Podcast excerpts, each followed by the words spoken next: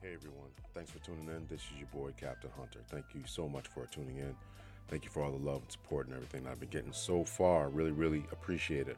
Just wanted to um, just remind you all to follow me on Instagram, Twitter. Uh, both of those are CPT L Hunter. Remember, we have uh, live episodes every Monday, 7:30 p.m. Eastern Standard Time. Um, those will be on Facebook, simulcast on Facebook, YouTube, and Periscope. All of those are Captain Hunter's podcast, not my personal pages. Captain Hunter's podcast. Also, uh, remember you can support the podcast through PayPal, Cash App, and Venmo. Please, I really would appreciate your support. A dollar an episode, right? Five dollars a month, a dollar. An, well, actually, it would be like a dollar twenty-five. Actually, it's more than that because I'm, I'm, putting on almost two episodes between the audio and the uh, live. So if you can give a dollar episode, that'd be great. Five dollars a month, something along those lines, really to help support the podcast and make sure it keeps going and keeps growing. Really, really would appreciate it. PayPal, Cash App, Venmo or the Patreon page, Captain Hunters Podcast on Patreon, P A T R E O N dot com. So any of those platforms would help to do it.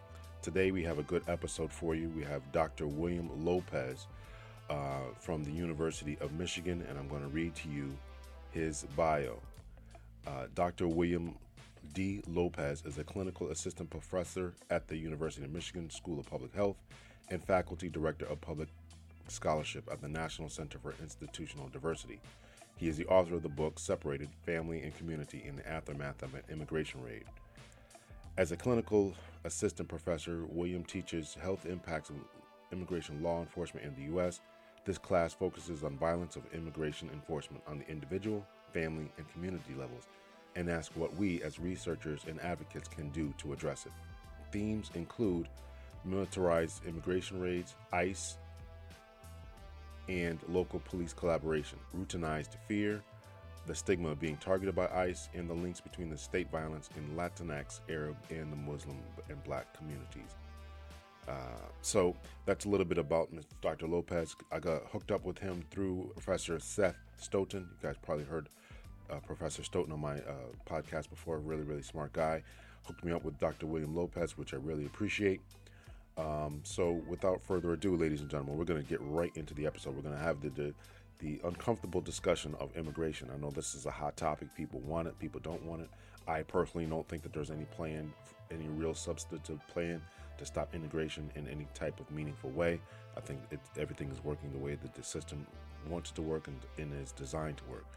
The question that we're going to attempt to answer is, uh, what can we do about you know the the the fear, the dread, and the consequences. We're gonna we're gonna take a look today at the fear, the dread, and the consequences of uh, these certain types of raids and the physiological effects it has on uh, the person, the individual, the family member, how it traumatizes family, how it traumatizes kids, um, and, and uh, just the whole ripple effect uh, that this type that these types of raids have on people. So, without further ado, ladies and gentlemen, here is the interview with Dr. William Lopez.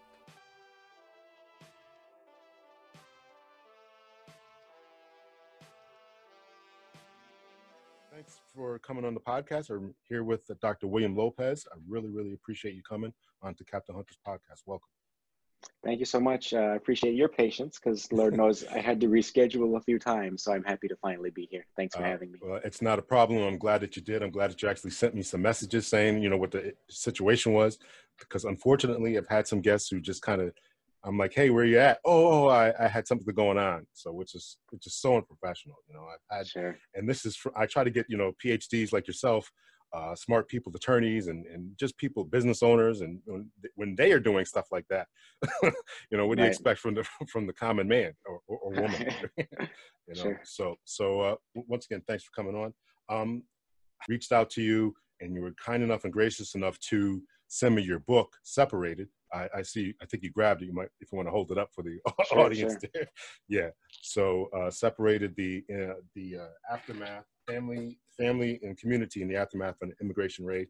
Here's my copy that you sent me. There we go. I really, really uh, enjoyed it. It was uh, it was a great work. So before we dive into that, can you just tell the audience just a little bit about yourself? Sure, happy to do that. I actually think we were introduced by one of your friends, our yes, colleagues, right. Seth. Yeah, yeah. Um, I'll make sure, and you know, I want when we when we share this, I want to make sure and shout him out. He's been really, uh, really good about speaking publicly about many of these issues. So I think that's how we got in touch. Uh, yeah, so my name is Dr. William Lopez. Um, Bill is fine. Dr. Lopez is fine. Whatever you know you prefer, Captain Hunter. And I'm the author of Family, uh, and I'm the author of Separated: Family and Community in the Aftermath of an Immigration Raid. And I'm also a clinical assistant professor at the University of Michigan School of Public Health. Um, so that means a few things, and one of them is just that I take a health perspective when thinking about immigration and policing. And what I notice, having talked about this pretty frequently, is that many people take a health perspective. It's just not often called health. Um, so I try to be a little more explicit, right? So, what are the impacts on our, our bodies and our minds and emotionally, and then in our families and our communities in policing and immigration enforcement?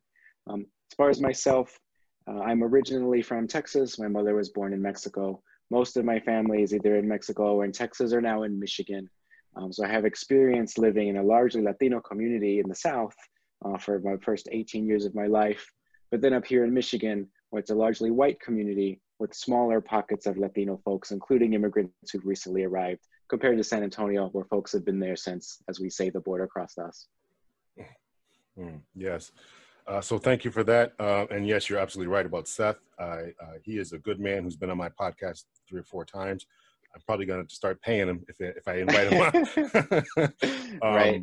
Uh, but uh, I guess I got to pay myself first, right? So. right. Right. um, yeah. So I actually want to have him back on because he wrote another book as well that I'm trying to get to eventually.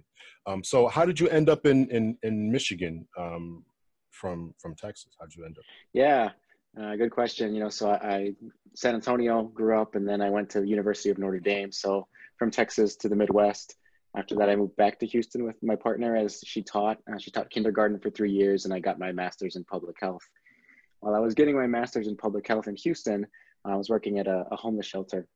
Um, one of the things that I saw there, you know, what we were doing is often helping folks with, their resumes, right? Because we thought, oh, you're homeless, job, right? Easy path to, we believed, uh, or many folks believe, to get out of homelessness. Um, but what I saw, you know, that there would be a bus that took folks after they were released from jail or prison and dropped them off where we were, and they walked into, well, you know, to our, our center. And um, what they needed was not immediately help with with a job, right? What they needed was so much more than that. Like, I mean, just to give an example, if you didn't have an address, if you didn't have a phone number, then how would you know if a, a an employer was going to call you back? Uh, so it was there I kind of started to. Oh, additionally, everybody had um, in this case, many times it was drug users and it was many folks with felonies. Um, and it was an all black community, right? So these issues such as drug use and racism and histories of incarceration started to be really clear to me. Like, oh, this is sure we can call it employment, but why is it only patterning among certain people? Um, fast forward a bit and, and we moved up to, to Michigan because uh, my partner's turn was, it was her turn to go get her, her advanced degree. We tag team our advanced degrees a lot. Um, and so she got her MSW while I was working here at the University of Michigan because her parents are pretty close. We knew we wanted kids um, and we wanted them to be close to some grandparents. So I worked here and then got my PhD in, in public health. And, you know, as I mentioned, it, it ended up meaning, uh, looking back, that I've bounced between the southern border, or at least Texas. I lived a little north of the southern border. San Antonio is not far. Um, but where the Latino population has been there for quite some time to a place where the immigrant community is vastly different here in Ann Arbor. So different types of communities who experience enforcement in different ways. Mm. Very nice. Yeah, I've been to San Antonio a couple times. I actually like that city. Yeah, it's a great place. Yeah, so yeah. you know, I I like it here in Michigan Ann Arbor a lot. But if I were to go back to Texas, it'd be San Antonio. They're they're though they are having a, a pretty rough time with the pandemic right now. Yeah, so. yeah. I mean, most most places are. So we talked about this a little bit before we got on camera here. What? So how are you uh, dealing with the pandemic? Speaking of you guys in Michigan and all that, how, how's it going out there? Sure. Yeah. I. I. Uh, I mean, personally, um, you know, it. This is one of the hardest things I've done, and I'm well aware that I'm as about as privileged as you, you can possibly be in this situation, right? So the reason it's challenging is for many of the reasons other folks listening, uh, especially parents, understand. Um, our kids are home, uh, so we're trying to work two full-time jobs uh, while schooling our kids in front of a computer, etc. um, it's hard to take care of your kids and their, their emotional needs are extreme right now they don't know if they're going to get sick they're struggling to understand these things. They're worried about their parents and their aunts and their uncles and their grandparents getting sick and dying. Um, so it's been challenging but like i said um, at least from my position as a, as a professor uh, my partner also works in the university and we're both able to work from home. Um, and simple things like we have enough laptops so that we can work and a kid can be at school at the same time right? Um, and that is definitely not everyone's experience. You know people working face to face essential workers uh, people are losing somebody as, as you mentioned earlier um, the losses are deep uh, the times are hard and for me it's challenging but we're, we're privileged. I think living in michigan and seeing how detroit fared and then seeing how michigan got better and then coming from texas and seeing how texas fares uh, has been hard. My, my home community of texas like my heart breaks for my family uh, both my you know literal flesh and blood family, but also my people there as I continue to see this climb. And as you know, I imagine we can talk about um, predictable reasons why COVID is climbing mostly among communities of color and, and low income communities, right? Like we know that racial disparities uh, play out in this way. Like many of us know, but now we're seeing it playing out on the national stage. So long-winded answer to your question. I'm personally doing well. It's a challenging time, but um, this is the situation is bringing to light many of the of the reasons, or rather, of the racial fault lines in the systems in our country. Yeah, absolutely. So let's dig into that. And yeah, I yeah. did mention before uh, uh, that I did lose uh, two persons. Uh, one was a, a, a, church member, and another was a church member who I kind of grew up with. He was I looked at him as like an older brother when he passed. That was really devastating. What makes it hurt additionally more is right because you're so reserved into should you go to the family? Should you go to the funeral? Right, because you don't want to you know spread spread anything or, or catch yeah. anything or whatever. So that makes it really really doubly hard to to have to go through this. Your your master's you said and is in was in public health. Is that is that right? That's correct. Yeah, yeah. The master's yeah. So, and then the PhD both in public health. Yeah. So so here we are. Uh, I mean, explain to us what's happening. you know how how the government bungled this, or or did they bungle yeah. it, in your opinion? yeah, yeah, yeah. I know. here we are is a good way to put it, right? In the in the middle of, as you said before we started, 2020 is just not going to quit, is it? um, you know, I think you know, a little bit going back toward the you know to, toward the topic of of the book, and I think you know, so the question is why are we seeing these rates among communities of color? And um, you know, we see many of the reasons that I think folks of color are well aware that this is how health disparities play out. When we say health disparities, we mean our communities get sicker and die younger than our white peers, right? And it's things like uh, segregation, access to medical care, incarceration. Um, not everybody considers these systems directly related to our health and the health of their our communities, but they absolutely are. Um, you know, I think about like if you were born on a state that in the border of a state that expanded after the Affordable Care Act, expanded Medicaid, or if you were born on the other side, like that's going to shape your life. And we know that more southern states declined on the expansion after the Affordable Care Act. Um, I think another enormous element of this, especially for, uh, so I, I, use the phrase mixed status communities. Uh, and briefly, what I mean by that is uh, communities, often Latino, but can certainly be other groups, in which some folks are undocumented, some folks have visas, some folks are citizens, right? So this is what communities really look like on the ground. We tend to talk about undocumented folks or undocumented communities as if everyone's just undocumented in these pockets. It's not really how it is. Um, but we see in these in these mixed status of communities, folks have known forever, and certainly for this administration, I'd say for the previous as well, uh, that the government knows what's in store for them. The government wants to renew them. Excuse me. The government wants to remove them.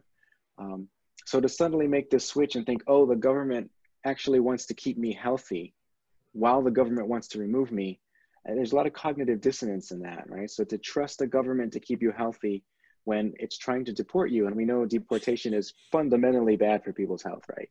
So this doesn't work. This this this all of a sudden we want to but but it's tricky because often it's federal government trying to remove and local government trying to keep folks safe and healthy. So there's a lot for public health folks to do to try to explain these things.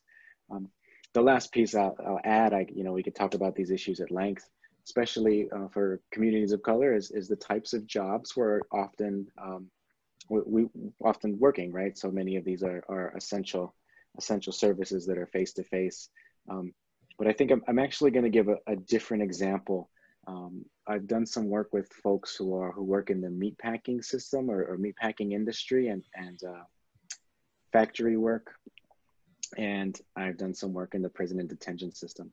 And both of these systems make their profit by packing people of color as close together as possible, right? So prisons make money by packing people close. These factories make money by packing people close so that they can continue the conveyor belt of taking chickens apart. Um, and they're packed in a cafeteria, you know, so there's very small spaces.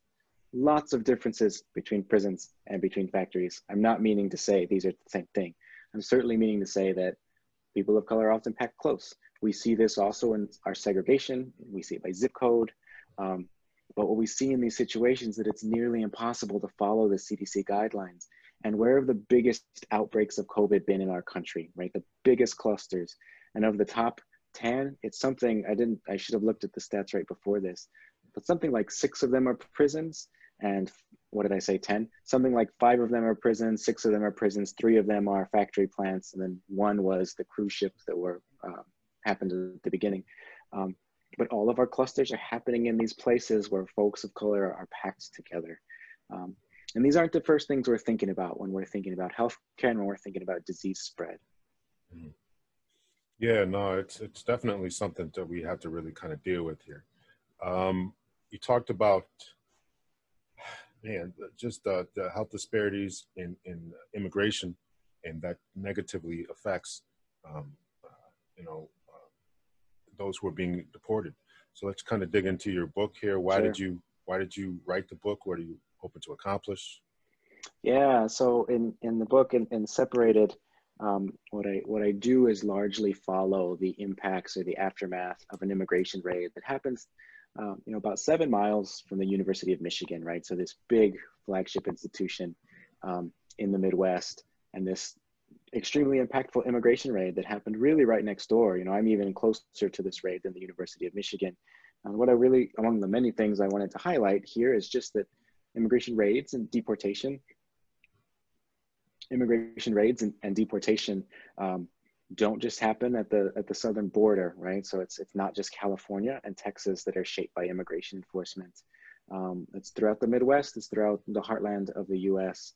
Um, and I say that you know as a Texan who was heartbroken to, I was actually in Texas at the time um, that the story broke about children being separated from their, from their parents um, at the border. And, you know, we talk about it as children being caged.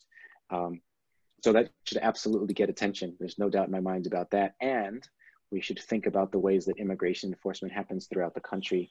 Um, so what I did was was speak with, and this is you know my community, speak with members of my community about what happened after the raid and and um, you know when i talk about it in the beginning of the book when i kind of envisioned it i was thinking of speaking to the men who were the targets of the raid and the men who were arrested and the men who were deported. Um, what i ended up doing is speaking to the people left behind after the men was removed which in most cases was was women was mothers right? Um, and then to community members. So what i ended up finding was not you know was the was the impact of the absence of of these people the removal of these people and the impact of all of those people who excuse me the impact on the folks who were left behind um, and these are the folks who don't appear in our deportation statistics especially during the obama era we remember it was largely men being deported um, and after the raid you know some one of the mothers i worked with just walked back across from michigan took a bus to texas and walked across the border herself because her life fell apart up here. And she won't appear in any deportation statistic. Uh, she was traumatized. Uh, I would argue that she had PTSD. She couldn't care for her child. She was poor. So she left. Um, and these are the stories that are easy to miss. Um, so my hope in the book was to think about these enforcement actions that happen in more places than just the border, and also to think about just the rippling effects of deportation and how it impacts more than just those who are targeted and those who are removed. Mm. Yeah, there were some really some touching stories that you mentioned in that in that book. But before we get to the get to that, I mean, let me ask you about obviously the other side, the more conservative members of the audience, if I have any, uh, who who would uh, you know say, well, these people shouldn't be here in the first place. Um, um, you know, they take the more hardline stance. How would you address them uh, as far as listen, they shouldn't be here in the first place. You know, you're taking jobs away from people, you're driving down uh, wages. What's what's your response to, to that? Yeah, uh, you know, many of those are, are, are fairly common pushback. You know, I think you let you want three different arguments. You know, the job argument, they shouldn't be here in the first place to put down wages. Mm. Um, so I'll go with the first one that they shouldn't be here in the first place. Um, most people who cite the breaking of a law without consideration of the value of the law or the punishment that comes after the law have never themselves been the target of an unjust law, right? Oh, that's um, true. you're, you're, you're, right. You're absolutely right. if they had to go through something, maybe they wouldn't be thinking that way. But, but continue. Yeah, right, right, right. Yeah, I'm, I'm, uh, I'm, glad you laughed. That lightened the mood because this is a tougher one to talk about. No, for sure. I mean, I mean, you know, and I, I was, I was, a few of the examples that I, I often cite are um, women went to prison for voting when women were not allowed to vote, right? And I'm sure those folks were not are not saying like, well, they should not have voted. Only men should vote.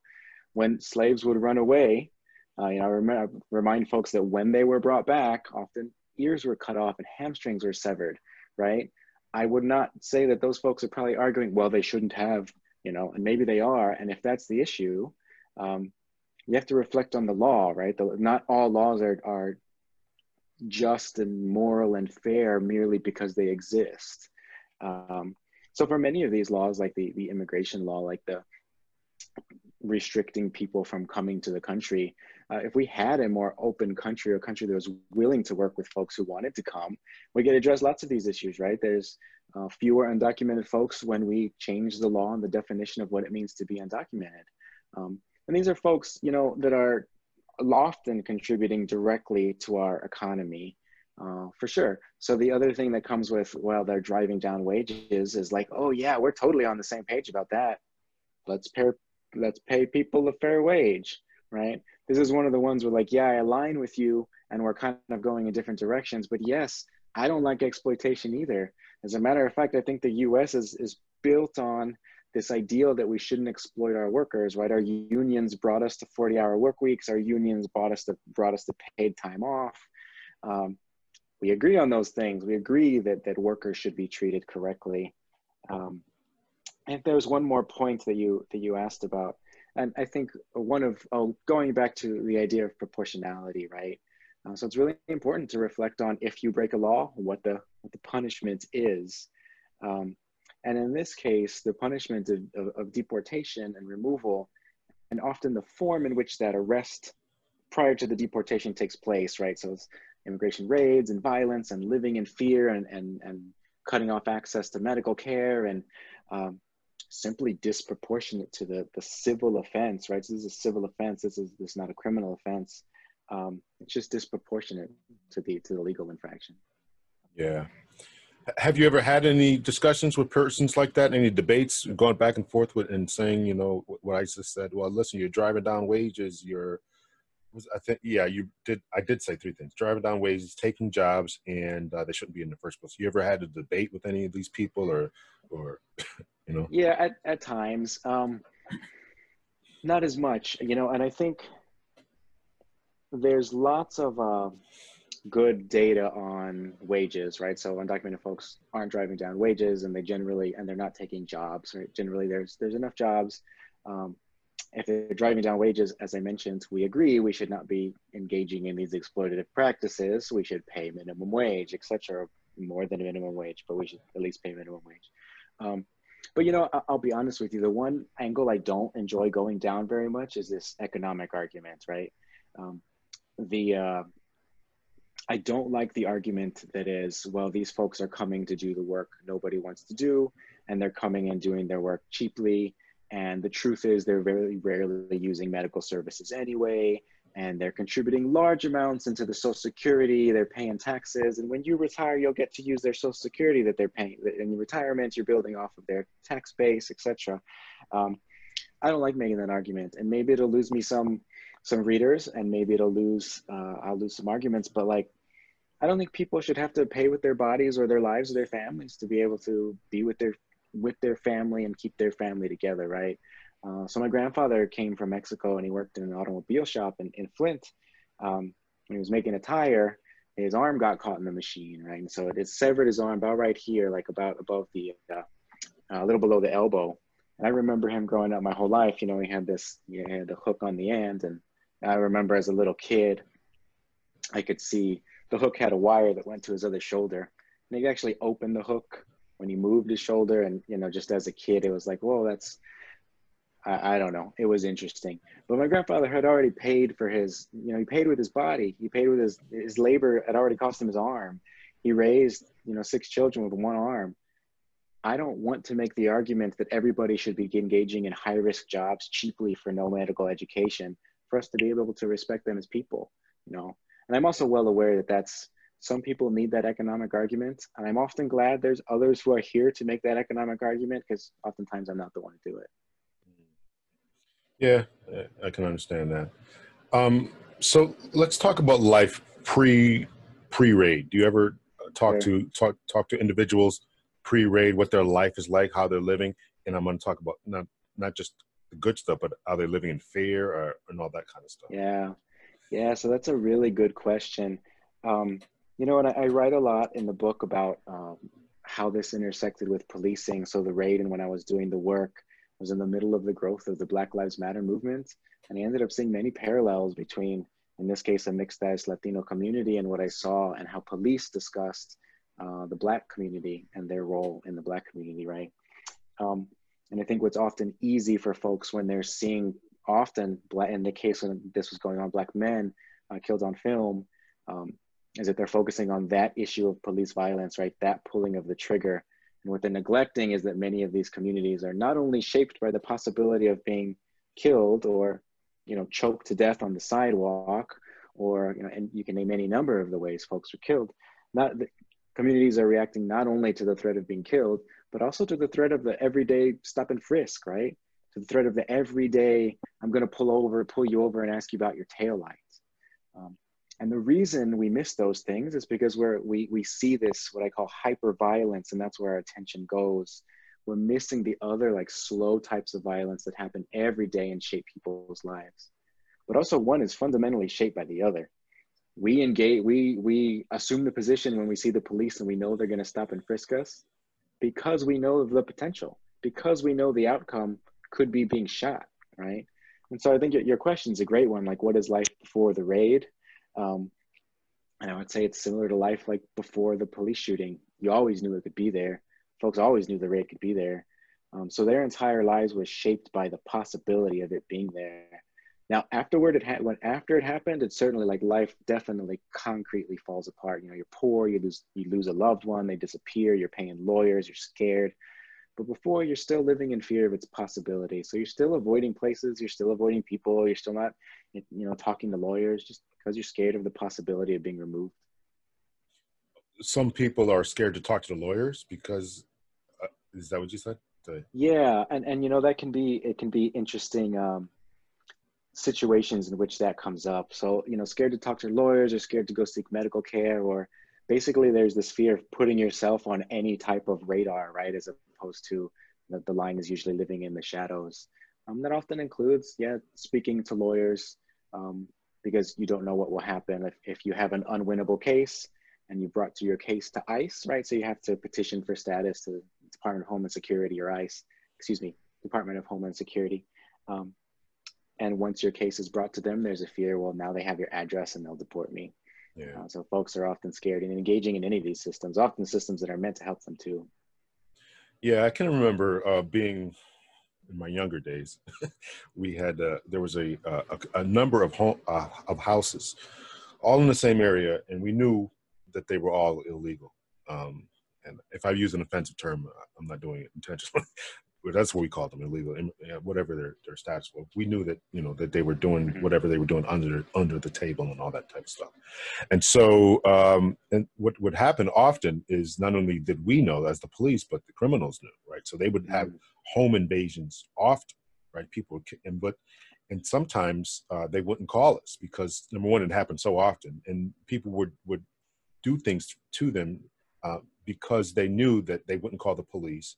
Uh, right. Uh, they wouldn't cooperate with the police because they because of their status. and I always felt so bad for them because I know that they, we all knew that they were being abused, but I, you know, I have a sensitive heart. I'm like, man, these people are being abused, and and and, and you know, they're not, either not going to call us, not going to trust us.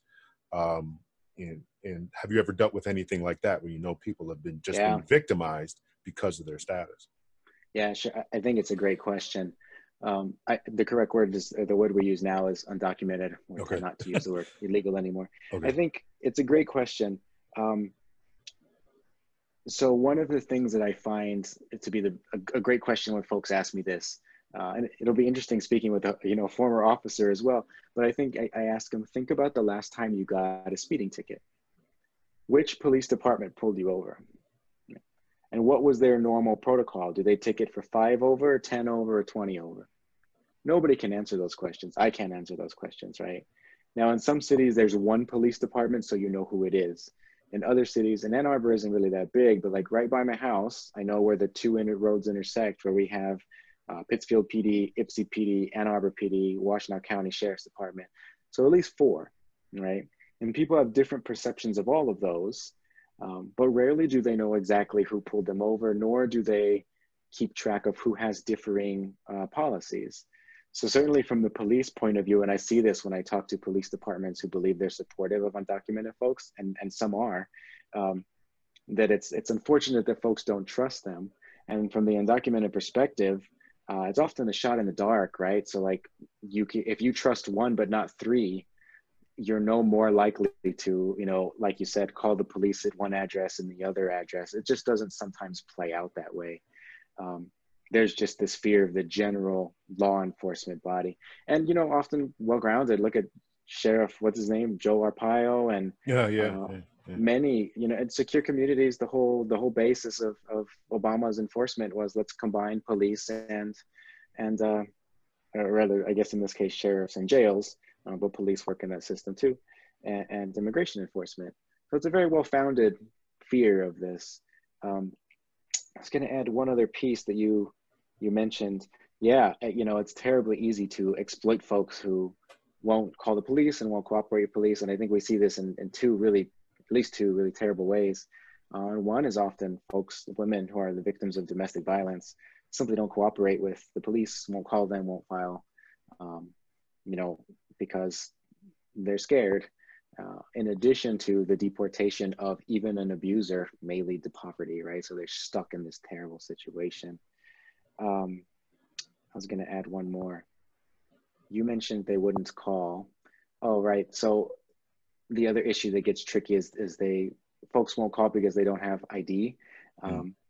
And you know, as, as you read and I discussed pretty heavily in the book, uh, ID becomes a strong signifier of your immigration status in lots of states. Not you know not nationally, but in many states, you can't get a driver's license without um, you can't get a driver's license without a social security number or if you're undocumented. So an officer who wants to find out if you're undocumented, as soon as they see your passport or they see that you don't have a license, they drill down and they'll ask, right? And so lots of this is not only do I not really know which police departments are the you know, quote unquote good ones or supportive ones, but I also don't know if an individual officer in that department is going to keep digging when they see that I have a passport and not a license. Yeah, yeah. I had a uh, I had a nasty situation just the other day uh, concerning ID in uh, mm. the police. Um, this was a different state police barracks. I'm actually I was going to let, let, people know this uh, later on, but I'll mention it now. I'm writing a book uh, actually, I'm, I'm just sending it to the editors now, uh, so it'll be out soon. I actually quote you in the book in the book yeah, as well. Like, yeah. well, um, well, I'll say thank you now, and I'll, hopefully it's yeah, it's a good quote. No, it definitely is. It, definitely is. It definitely is. No, and I want to get into that. I want to get into that story a little bit, but I'm writing a book, yeah. and so I, I, only mention that now because I um, had a nasty run-in with uh, some officers uh, from a different uh, organization, and it was all over ID. Well, it wasn't all over ID, but uh, but I can understand that you know when people get challenged and asked for their ID, it's it's like why what what do you need to keep digging into me for you know and then mm-hmm. and then and i mentioned this in the book and i'm giving people a preview right now so if they if you resist in that then it just antagonizes the whole situation, right? I, I know who I am. I'm an educated person. I'm a former police captain. But if I ask them for their for their badge number or their name, they're just going to tell me their their badge, their last name and their badge number. It's this whole power trip that, that I think right. that police officers really need to get off of. So yeah, well, and I think you know going back to your your previous question of what was it like the day before the raid or the in my you know the day before the shooting, um, and that's something I go into pretty extensively with the ID is that often officers are asking for an ID of somebody in the passenger seat, somebody they see walking on the sidewalk. There's no legal reason to give the officer your ID, but it in these in communities where you can be manipulated and exploited like this, like with the threat of deportation or if with the threat of being killed, um, you're likely to do what the officer asks, right? Yeah. So I think in many communities, uh, folks have this big, well, what's your constitutional right? Why didn't you oppose? Why didn't you put up a fight? And you know i find folks in, in black and mixed status latino communities are like well i know very well why i didn't put up a fight. It was much easier to like absolve myself of that constitutional right show an id and pray that i could move along. Yeah. um, but this ability to bully through constitutional rights only exists because we have this hyper militarized and violent end that folks can meet um, if they don't listen regardless of what's actually the, the law I, I absolutely agree with that. And, you know, I obviously know what I, what I have to provide and what I don't have to provide. But rather than sit there and argue with this guy, I'm going to, listen, I don't want to be here. I just gave him my ID, right. but I'm, but I'm thinking the whole time, I really shouldn't be, you know, maybe I should really put up a stink about this because it can be so intimidating the way that they, hey, give me your ID. That's, that's not asking. I know with the, with the, with the, what the constitutional lawyers and the and the Supreme Court says. You know, are you are you reasonable person? Are you free to you feel free to leave? People don't right. feel free when when cops are saying, "Give me your ID." That's not a question. It's not a request. No. It, you know, it really is a demand. Their, their physical presence, their, their, their proximity to you, and all this type of stuff we can get into. Um, so that's that's one thing that I want to change about law enforcement. Um, so let's get into the, the, the book was really good. Uh, you tell a number of, of really heart wrenching stories. We talked about the little children in cages, and you told a story about uh, one woman who's uh, who had was nursing a baby, and her milk had dr- had dried up. You know, the stress of of the of the actual immigration raid had caused her to not be able to feed her baby, and that was mm-hmm. that really kind of touched me. You know, just the, the physiological uh, uh, uh, processes that go on when when this type of thing happens. Mm-hmm. It can be devastating.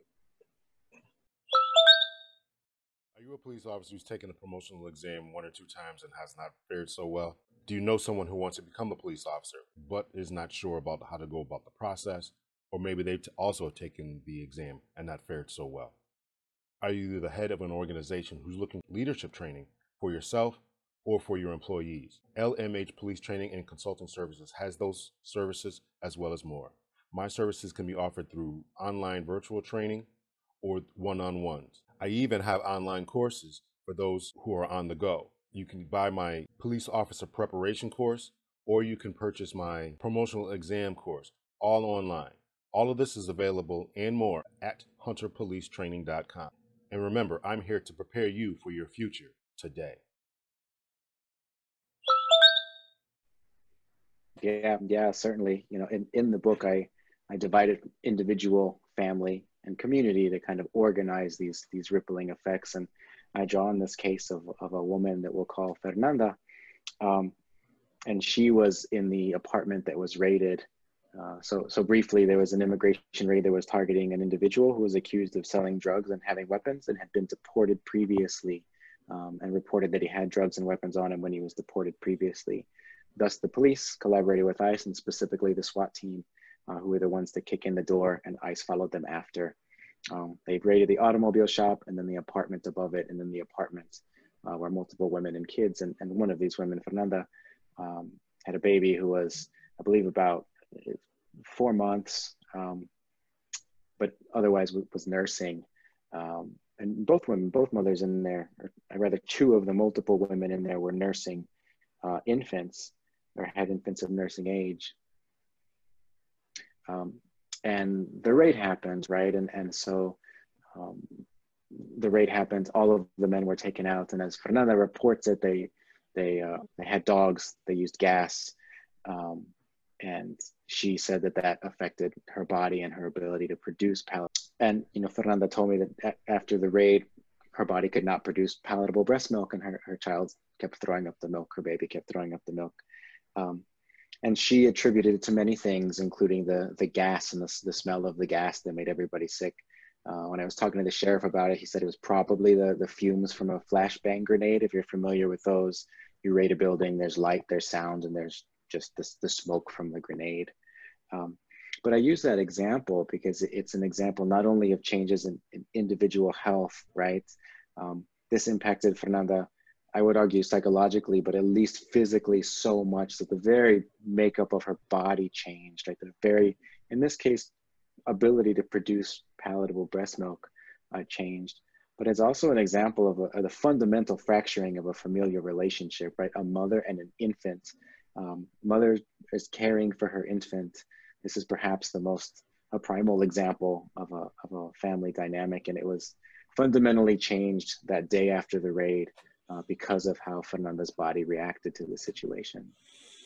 Yeah, yeah, that's that's terrible. It really was a touching story.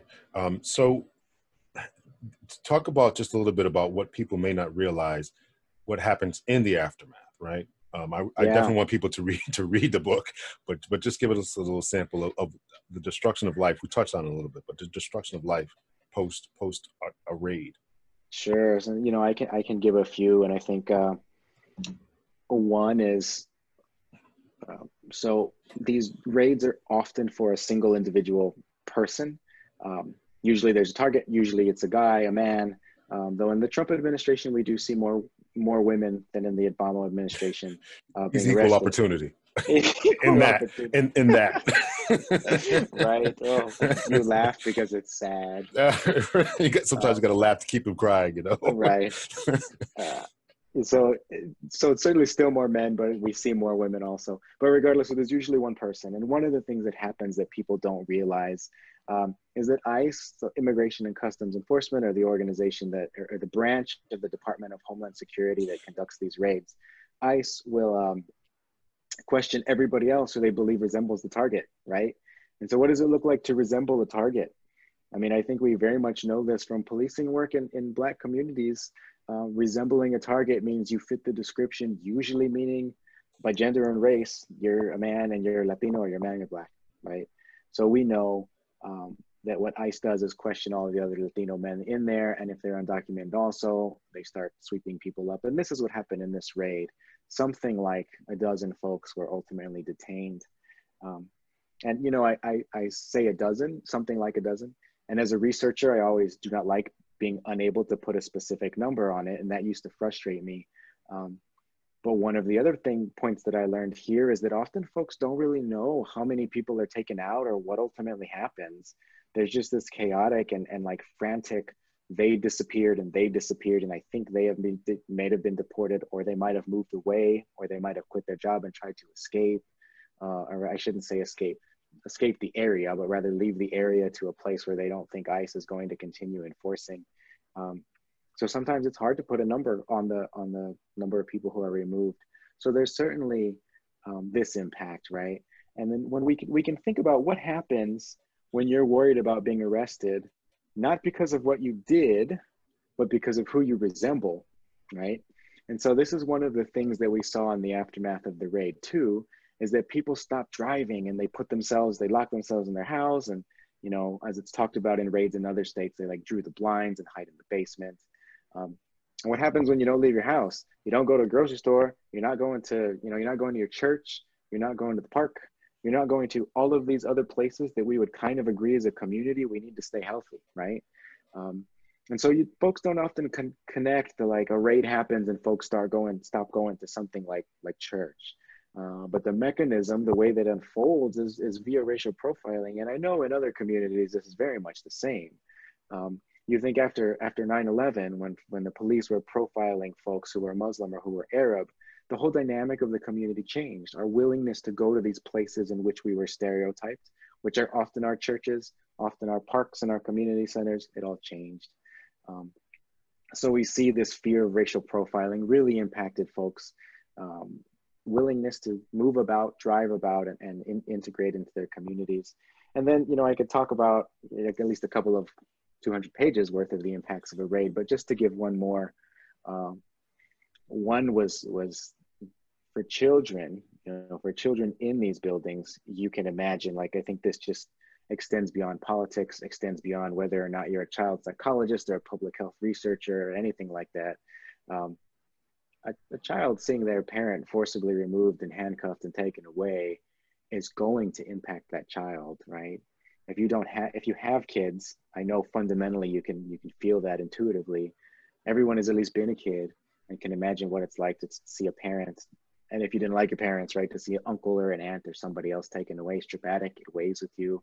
They're, they disappear into a prison or a detention system, and they're gone. Um, but if you weren't there, if you're not in the raid, one of the other impacts for kids is that they're just really scared their parents aren't going to be able to pick them up again, right? So children will go to school and they'll like hug their dad, not knowing if it's going to be their dad who picks them up at the end of the day. And you know, this also goes without saying. It's going to be kind of hard to do well in school while you're worried about if your dad's going to be back. Um, and so this this I know this this sits with kids. This this messes with kids' thinking. It makes a lot of them sick, especially if they're closely connected. Um, but I mean, you know, you know how word spreads through a community, right? You know if there was a raid over there, you know if someone was arrested over there. So it's not just like my dad has a target on his back.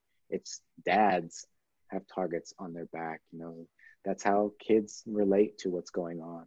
I mean, so those are just some of the the impacts that I think are easy to miss after events like these. Is there any research on long term uh, PTSD psychological uh, effects on not only the kids, as you mentioned, but also on adults, mm-hmm. right? Uh, yeah. Yeah. It's a good question. And the answer is not really. Um, and I'll, I'll, go into a few reasons why. And it's part of it is for so long, um, immigration research wasn't about enforcement. It only changed into enforcement recently. It was much more about who comes from where and what are they is going to sound silly. What are they eating when they get here that impacts their diet and their health?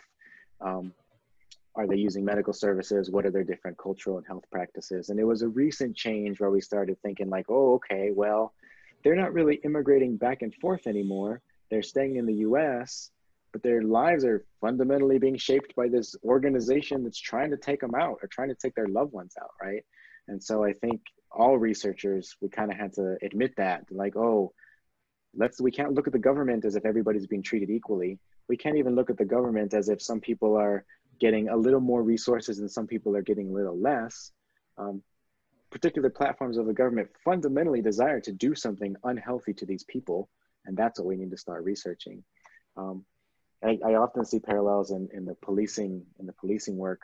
We haven't exactly looked at the long-term impacts of things like police violence um, just like we haven't looked at the impact of long-term um, immigration impacts.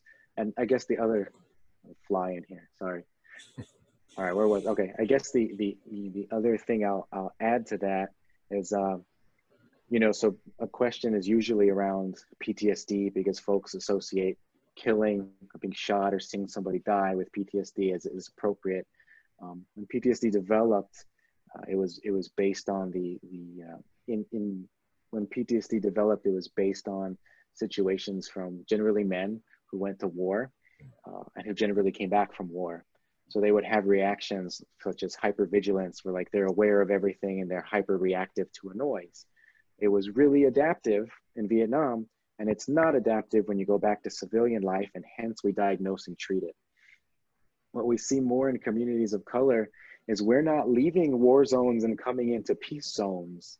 Um, when we see there's police violence, those police aren't in there one month, one year, and then leaving, and now you're dealing with the hypervigilance, right? So things like hypervigilance in an undocumented community are really good survival strategies. Like if you see a blue or a red light and your heart rate goes up and you look around, um, that's that makes a lot of logical sense. So we have to really reframe how we think about our mental health diagnoses because many of these PTSD reactions are still survival strategies because folks have not left the war zones that they're in, right? Folks have not left uh, the places in which they're surveilled and often experience violence, even in their own communities. Yeah. Do you ever uh, deal with the or look at the the possibility. Of racial uh, of racial uh, animus in the immigration system, right? Uh, you know, I don't know what the numbers are. You know, how many uh, uh, people are actually overstaying their visas who are here from Ireland versus, and I'm not picking on Irish people, sure, sure. uh, um, uh, versus those who are who are being targeted from you know south of the border. You ever look at those type of statistics? Yeah, yeah, it's it's it's hard to look at those statistics. Like a lot of this um, is just lacking in in data, right?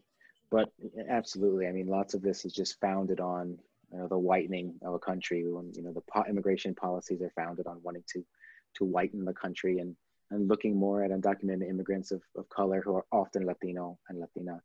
Um, and admittedly, you know, there's more undocumented folks from um, Mexico and Central America, largely from proximity, right? So that is also the bulk of the of the population.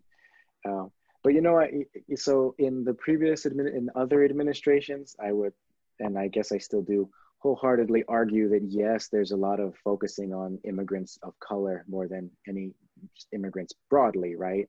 Um, in the Trump administration, we also just see a continued focus on this group as well as an expansion to include um, immigrant groups from that it felt like other administrations did not target, right? So this whitening of our nation and this wanting everyone in the US to have generational roots of that whiteness. And I think one of the, the, the most painful examples right now um, has been this international student policy that we just saw, where if international students were taking all of their classes online, uh, they can't come into the country, right? Or they can't continue getting their education in the US. And it's this weird uh, moment of vulnerability where the reason they can't take their classes on a campus is because of a pandemic. And we're saying, well, if because of the pandemic you can't take all your classes in person, you can't be in the US. Um, you know, it's, it's just an example of this extensive efforts to exclude whomever we can from the country, regardless of, of country of origin. So let's dig into a little bit uh, about why people do cross the border. What's going on? Sure. You know, you know, geopolitically, why are people coming, doing these trains and caravans and, and yeah, what, is, what, what does he call it? Uh, invasions and wh- why are they doing all this? Yeah, I know they're yeah. not invading. no, no, sure, sure. But the uh, yeah, the caravan was the recent right. the recent right. word, and there was something around uh, invasion, and I forget what it was. Um, yeah, I mean, the reasons have been similar for you know throughout all of history. People migrate for work. People migrate for job opportunities. Uh, people migrate to escape danger, to escape poverty, and to escape joblessness. Right. So many of many of it is those reasons um, that folks would migrate to begin with. I think every time you get into this conversation, one of the responses is, well, why don't folks fix their own country first, right? Like, so yeah, uh, people wouldn't be leaving Mexico if they would deal with their own drug problems and, and you know, narco, uh, narcotics issues there. Uh, to which I, will always respond, you know, there's a, a, seller and there's a buyer, and if the U.S. would stop purchasing Mexican drugs, it would go a long way in hitting the, the supply right? So folks in Mexico are producing drugs for us to consume, which is often changing their government and their system and causing these poverty. Folks are fleeing, coming to our country and looking for jobs and work and opportunity here, largely because of US uh, purchasing of supplies created down there, rather, I mean, frankly, purchasing of drugs uh, from Mexico and beyond and Central America. Um, and then you asked, oh, why do folks one of the other issues that's come with the with the uh, tightening of the border security, right? So undocumented folks used to have their families in often Mexico, but sometimes Mexico and Central America, come for work, mostly guys, mostly men, and then go back, right? So they would come and go back and come and go back, and often this was seasonal agricultural jobs. And then the border got a lot more secure, and nobody could go back uh, so they were staying in these in you know often new destinations like michigan um, and so then they brought their families with them, right? So one of the ironies of this tighter border control has actually been undocumented folks coming here and staying here rather than living binationally. And you know, it's just an example of we've chosen to get more secure, increase the security in our in our border to increase our restrictions instead of any number of other options about having more visiting visas or opportunities to go back and forth and work. Um, we tend to think about like the immigration laws are the only immigration laws that could ever possibly exist instead of thinking through what other what other options are um, but you know to directly answer your question people migrate for the same reasons throughout all of history usually usually jobs and, and better opportunities than they're finding and getting away from dangerous situations. So i got uh, two more questions for you and then, then i'll let you go. What sure. what what uh, proposed changes would you make to immigration law so we don't have these raids? Uh, I, I, you just mentioned uh, about uh, you know thinking about different possibilities. What possibilities mm-hmm. would you like to see yeah, yeah, it's it's a good question. Um, you know, and and one of what I find, I, I, speaking of of the drug war, um, I find it telling that the the warrant used for for the raid that took place in the book was the same kind of warrant used um, that led to the killing of, of Breonna Taylor, right? So much of the changes that I would propose are actually not necessarily for immigration, but about uh, policing broadly and our use of violence and our use of force and never have these things been more apparent in the public than at the current moment right? We see um, folks saying now defund the police and, and change the structure of who is going into our communities right? Must it be armed police or can it be uh, folks who are offering mental health services right is, is a frequent example. Um, so i think the militarization of the police is definitely one of the reasons that we've escalated in violence. Um, the SWAT team was the was used in this raid, and you know, looking at the history of the SWAT team, um, SWAT team was originally like this anti-terrorist, anti-kidnapping um, organiz- or I guess group or team uh, within the police or right. unit within the police. Uh, but then what happened is we had a lot of SWAT teams throughout the country and not a lot to do with them. Um, so then the drug war came and we decided, oh, let's just use these SWAT teams to enforce drug laws a lot. Um, it was like we had the hammer and now we can use this, this as a nail when often um, the drug laws we're enforcing don't require this kind of militarization, right? So what we see is that we know that the war on drugs often criminalized mostly black, but black and Latino folks. And we know that SWAT teams and heavily militarized policing uh, units are, are address these you know, drug infractions. So what we see is this escalation of violence and violent police tactics in communities of color because of the connection of the two. Um, so lots of the, you know, what I would say is is going back to why we militarize and why we're enforcing against particular drug laws, especially as we see, you know, weed being legalized. How many black and brown folks have been in jail and in prison for so long because of, of what white folks are now selling in established, you know, weed shops? right? So it's this it's this pivot on our drug laws. Um, I'm trying to think if I had any other. Uh, I, I, certainly have lots of public health recommendations, and I'll just just to go into one or two. Uh, I think this requesting of IDs is. I think there should be a policy across departments um, that any type of ID is an acceptable ID for the purposes of knowing who somebody is, right? So we need to what I see is that when folks show a passport, if the officer wants to dig in more, the officer will, as, as we discussed. And as a policy, this should not be allowed. The ID, the, the ID should not be a sign that they should dig in more to immigration status when the reason asking for an ID had nothing to do with immigration status. Um, and and then I guess as another just general, you know, I can't help but think back to uh, the pandemic since that's on all of our minds um, we see that many of the of the money distributed after uh, the pandemic is restricted to folks who are who are citizens, right? Uh, so undocumented folks aren't getting any of this money. Um, they're losing jobs just as much. Uh, they're continuing to work in high risk jobs. They're still caring for children. For some folks, it matters that those children are U.S. citizens. Uh, for other folks, they're children and should be cared for either way. Uh, but we need to support folks financially who are working or unemployed, uh, no matter their immigration status.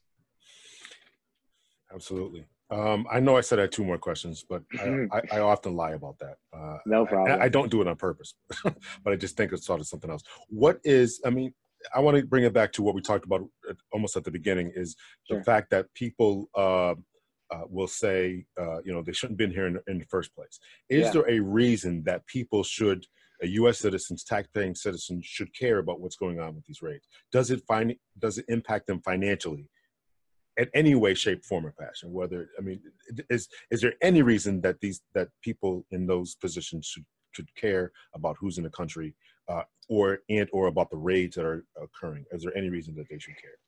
Yeah, that's a great question. I like pop my back, pop my knuckles, get ready to dig into this one.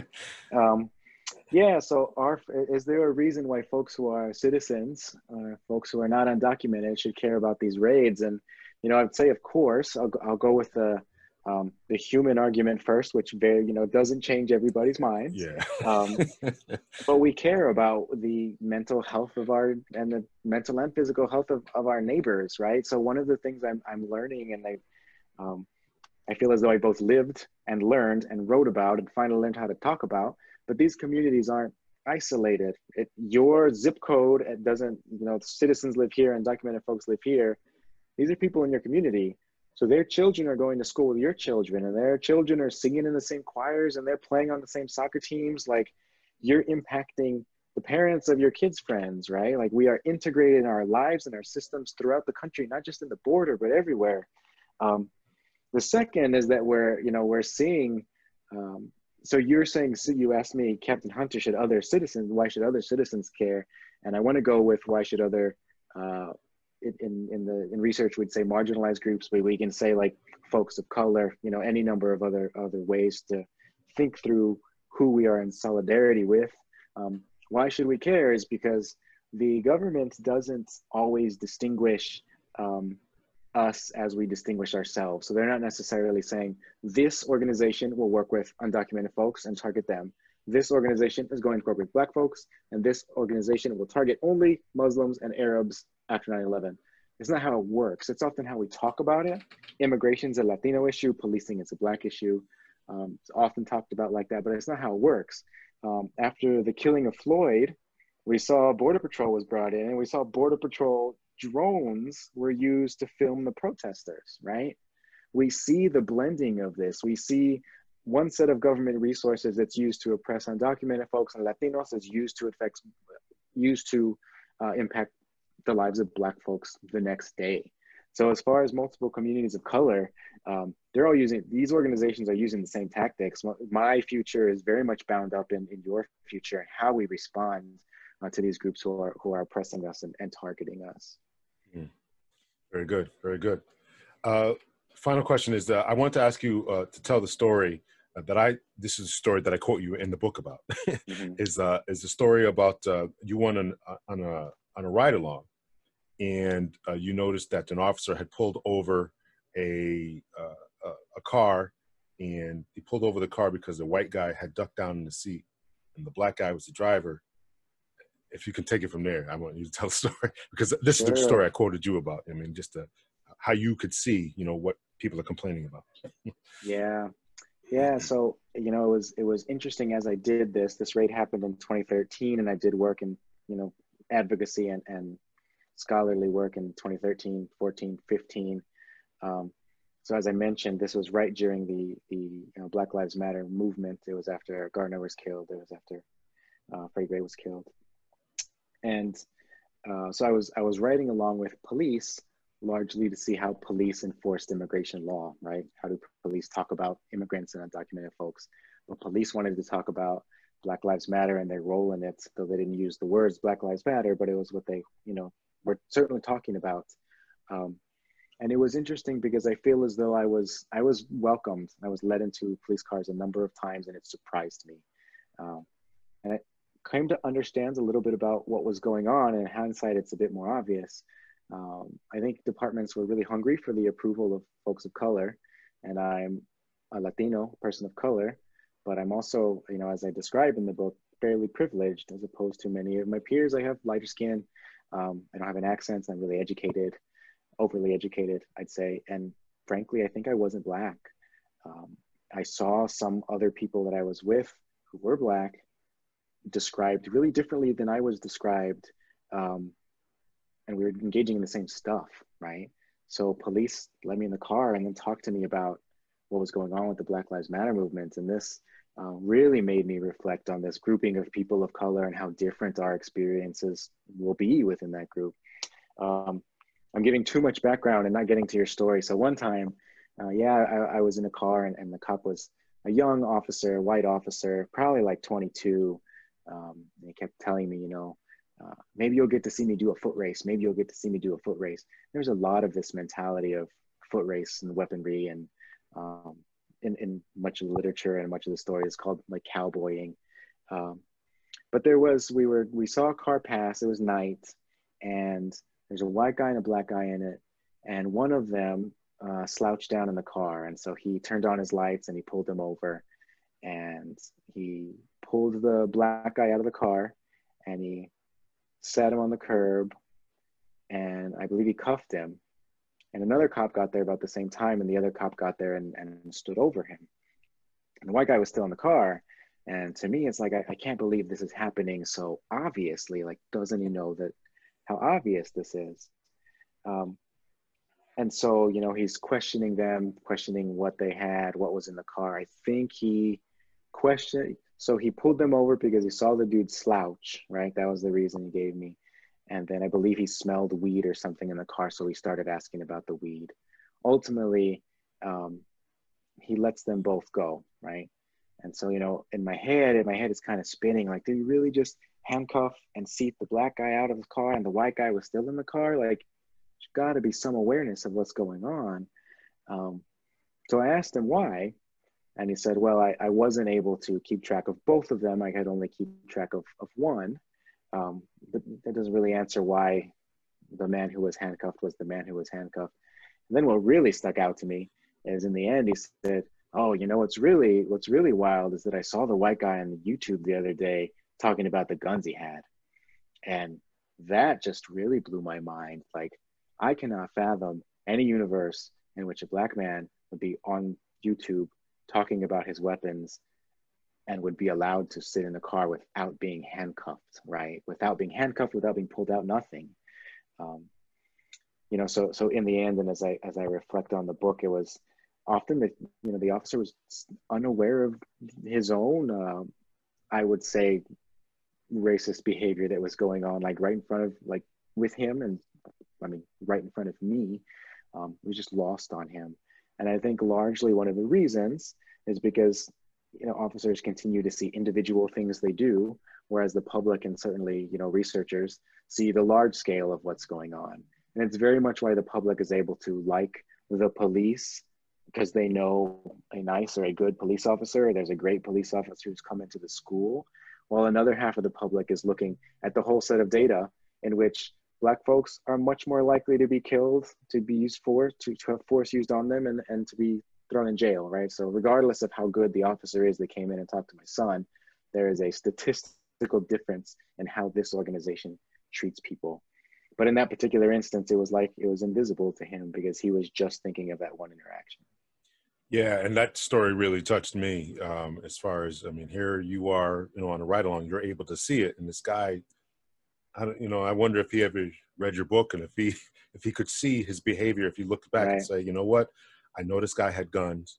I stopped. The reason I stopped him is because he's the one that slouched down. And who do I handcuff? Who do I take out of the car? The black guy. Yeah. I mean, I I, I wonder if it's completely lost on him. Um, I do too. yeah.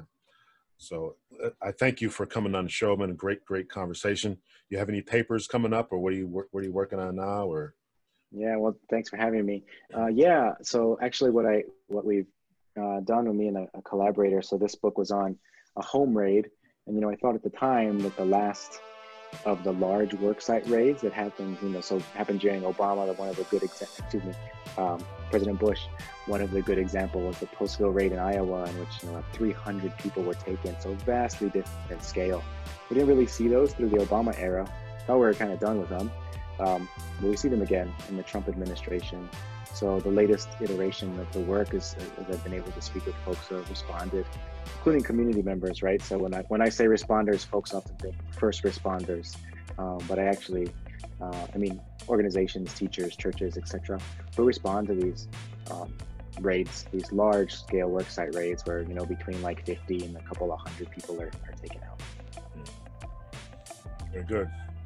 Thanks for having me. Uh, thanks for coming on the show. Thanks for having me.